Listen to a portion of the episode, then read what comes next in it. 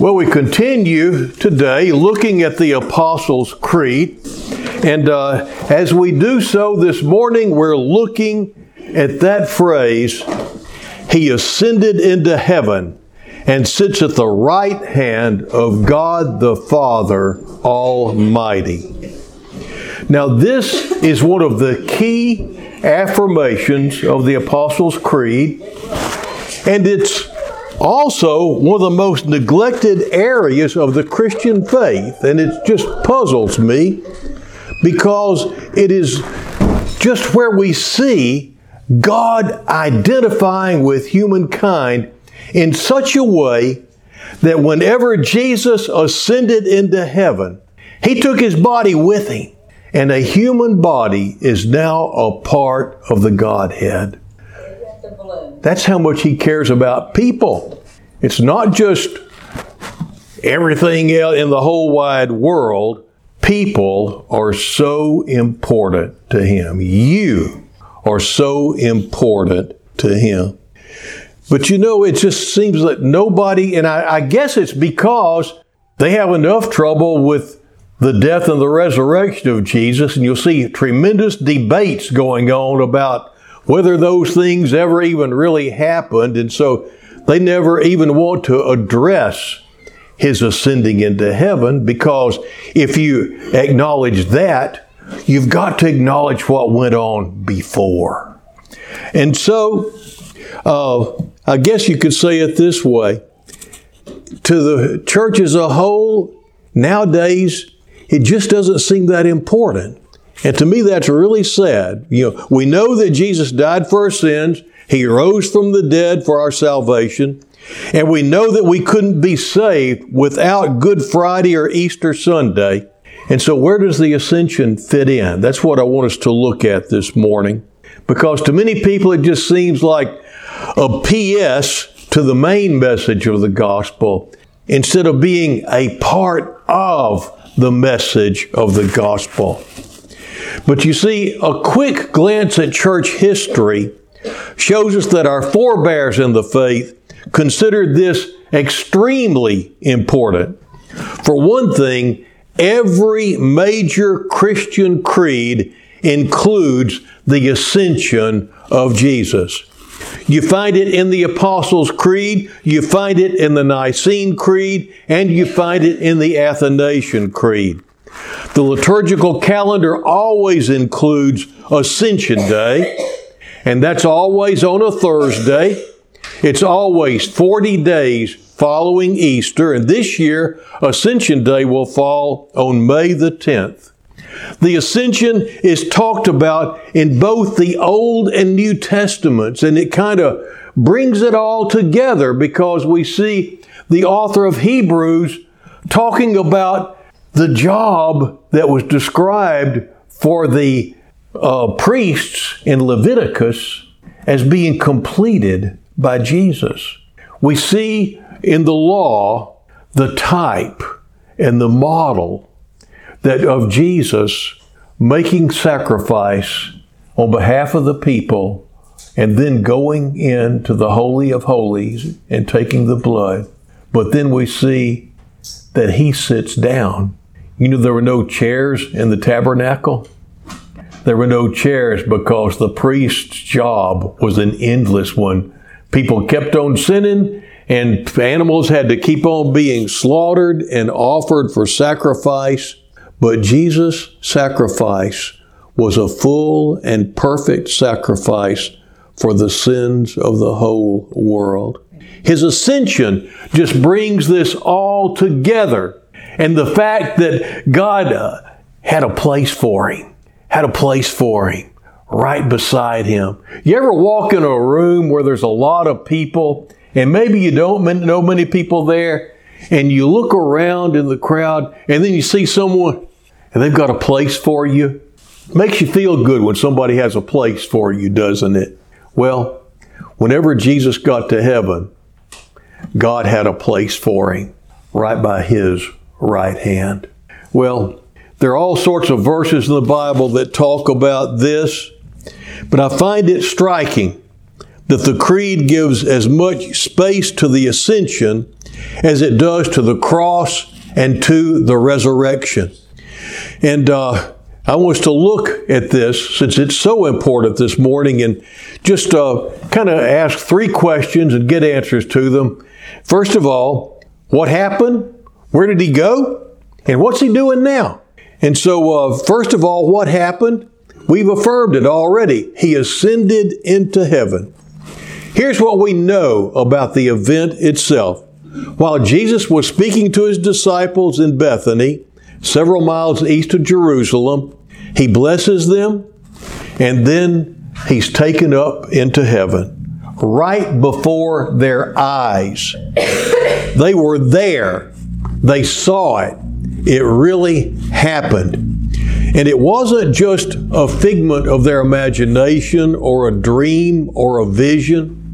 Unlike the resurrection, which no one saw as it was happening, the disciples actually saw Jesus go bodily up into heaven. Luke says in both his gospel and in Acts that Jesus was taken up into heaven. And the verb has the idea of being lifted straight up into the air. They saw him rise and they saw him disappear into a cloud. And uh, it kept on rising. They couldn't see him anymore at all. He ascended bodily, not as a spirit, but in his glorified body. The same body that was crucified, the same body that was raised incorruptible. In that body, our Lord ascended into heaven. So, what are we to make of this? When Jesus spoke to his disciples in the upper room, he emphasized that he was returning to his Father in heaven. In John 16 28, he says that he left his Father to come to earth, and now he leaves the earth to return to his Father. We can summarize our Lord's life thus far by saying, at first he was in heaven, then he came to earth, and now he is in heaven once again. By means of the ascension, Jesus' triumphant return to heaven signified that the days of his suffering were over.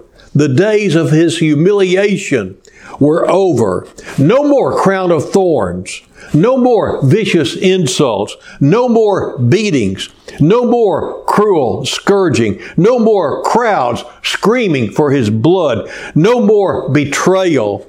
No more mocking. No one now spits in his face. Never again will nails be driven into his hands and his feet, and never again will a spear be thrust into his side. Never again will he cry out, My God, my God, why hast thou forsaken me? Never again will his mother stand there and weep as he dies. Never again will his dead body be taken down from a cross, and never again will it be prepared for burial. Never again will he spend a night in a tomb. Jesus was all done with tomb time. Death and the grave are behind him now forever. He who suffered more than any man will never suffer again. But there's more to consider. Because Jesus has returned to heaven, he is now liberated from time and space limitations. Have you ever wished that you could spend time with Jesus face to face? When I was a kid, I used to think about thinking, you know, man, if I could have just been there. And now I wonder which crowd I would be in. Would I have been in that jeering crowd? Or would I have been in that crowd that was still following him to the very end? But you know, the thing is, even though we all have this longing, this longing to be close to Jesus, and he told his disciples it was expedient for him to go away. And the reason why was so that he would be loosed from the bonds of time and space and could be with each one of us in the most personal and intimate way ever through the presence and power of His Holy Spirit. And so now He can be here with us, in this room with us, while we worship Him.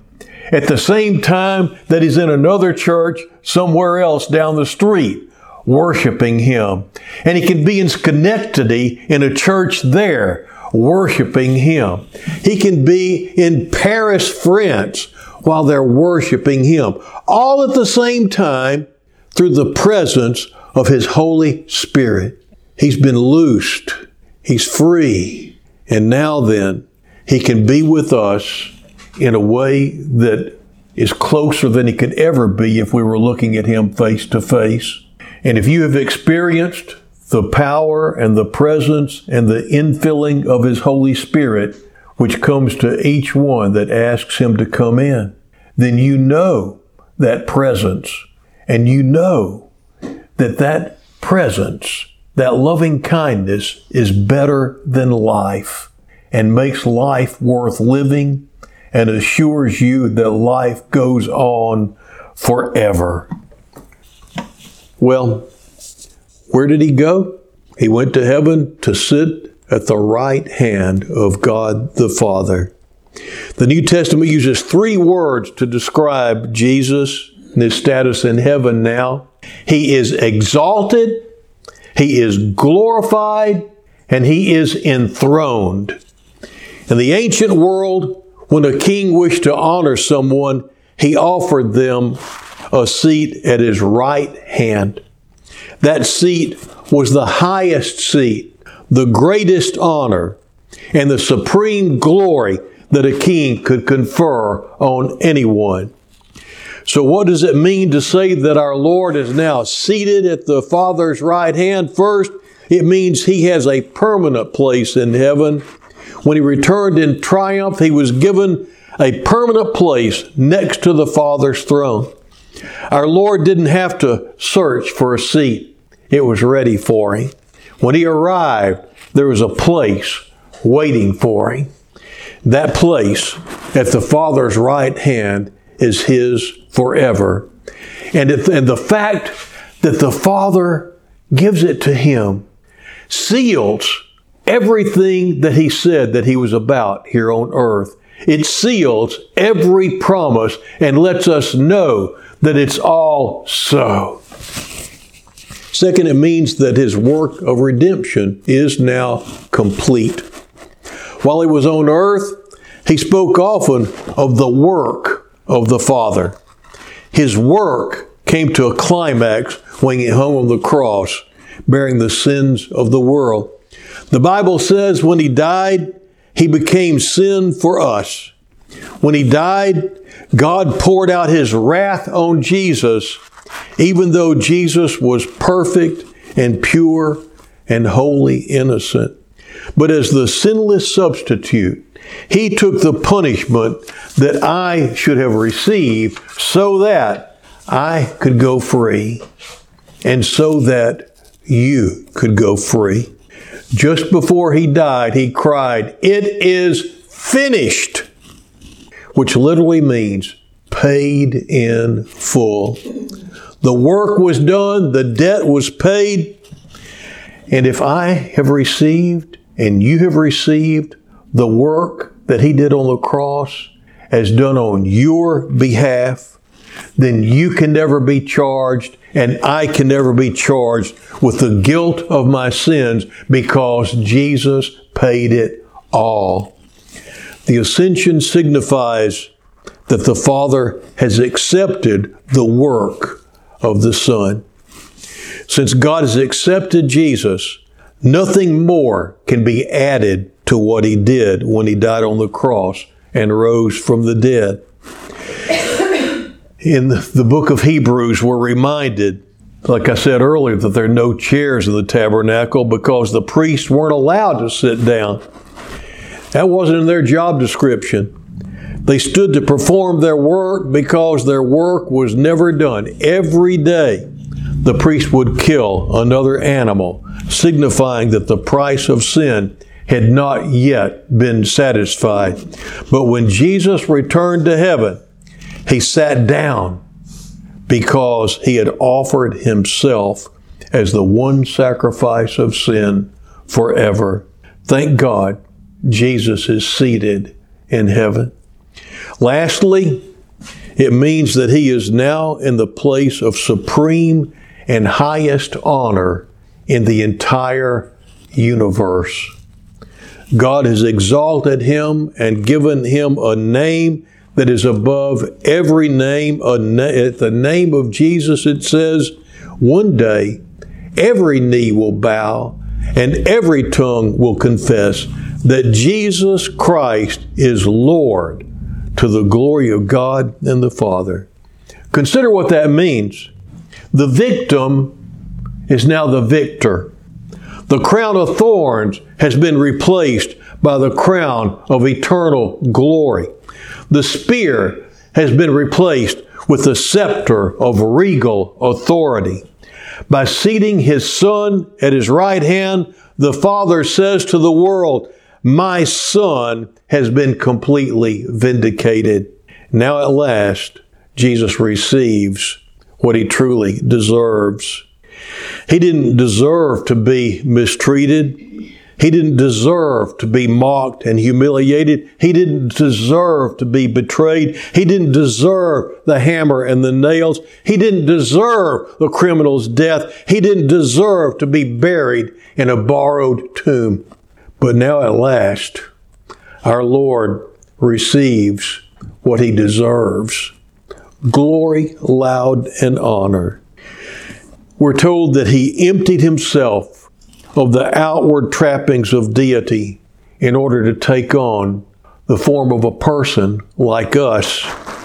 He humbled himself by leaving the palaces of heaven to be born in an humble stable in Bethlehem. He veiled his glory to live a life of humiliation. All of us feel that it was unfair for the King of Kings to be treated so rudely by those that he came to save? Do you recall that as he hung on the cross, onlookers jeered as his life ebbed away?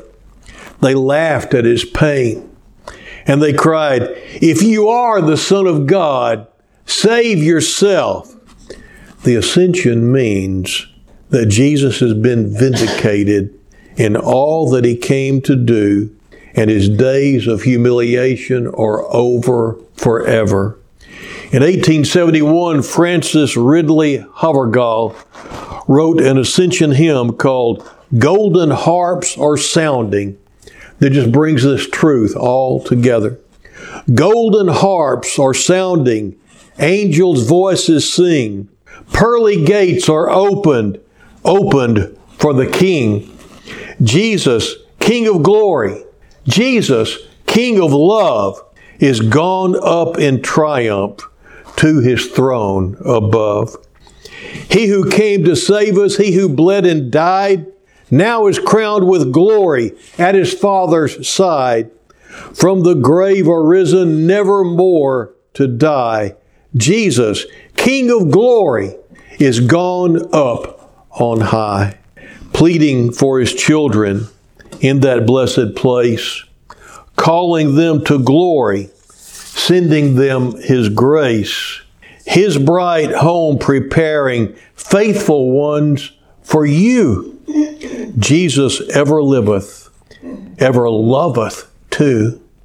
All His suffering ended.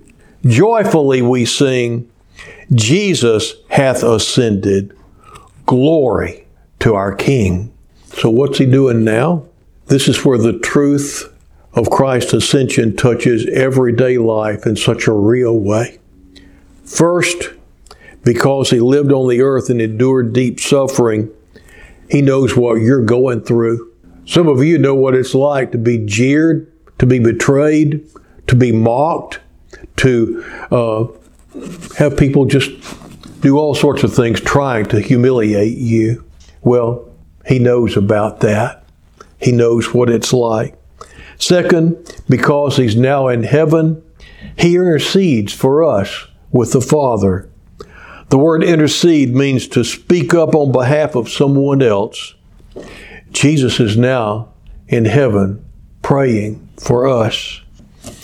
Hebrews 4 14 through 16 calls Jesus a great high priest who has gone into heaven.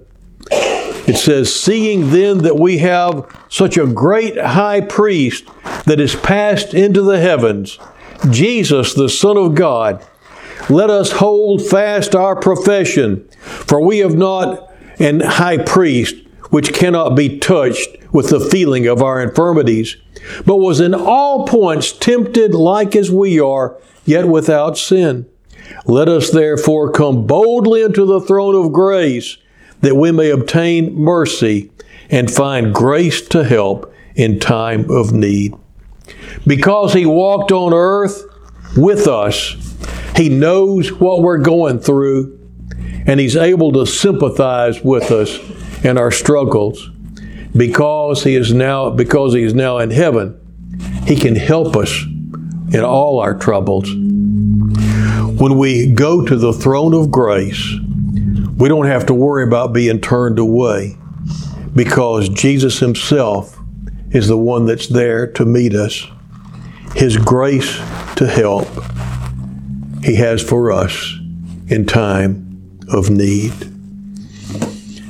Whenever you're in trouble, you need two things. Sharon and I were talking about this on the way in. We were talking about a woman who was driving along the car over on Cypress Fairbanks the other day and looked down and there was a snake on the seat beside her and another one in the floorboard. Somehow she got home and it was a, uh, uh, her sister was sending out word through a community bu- bulletin board. Does anybody know anybody that can get a snake out of a car for us? And uh, there were some people that just basically laughed. They couldn't do anything about it and they didn't care. There were others that suggested that they burn the car. Uh, there were others that suggested they just pull it over the side of the road, leave it, and report it stolen. Uh, there were uh, all sorts of suggestions for that were, were not all that helpful. And then there were those people that said, if you haven't found anybody yet, I can come get them out for you. That's the sort that Jesus is like. That's the sort that's like Jesus. He cares and he's able and he's willing. That's the sort of friend that you want. There's a song about friends in high places. Well, we have a friend in a very high place, and he's there for each one of us. Let's pray. Heavenly Father, we thank you. We thank you that uh, uh, you have sent Jesus and now you have received Jesus. And in receiving him, you received the price that he paid on our behalf. Thank you, Lord, for doing that. Thank you, God, for making it all possible. We pray in Jesus' name. Amen.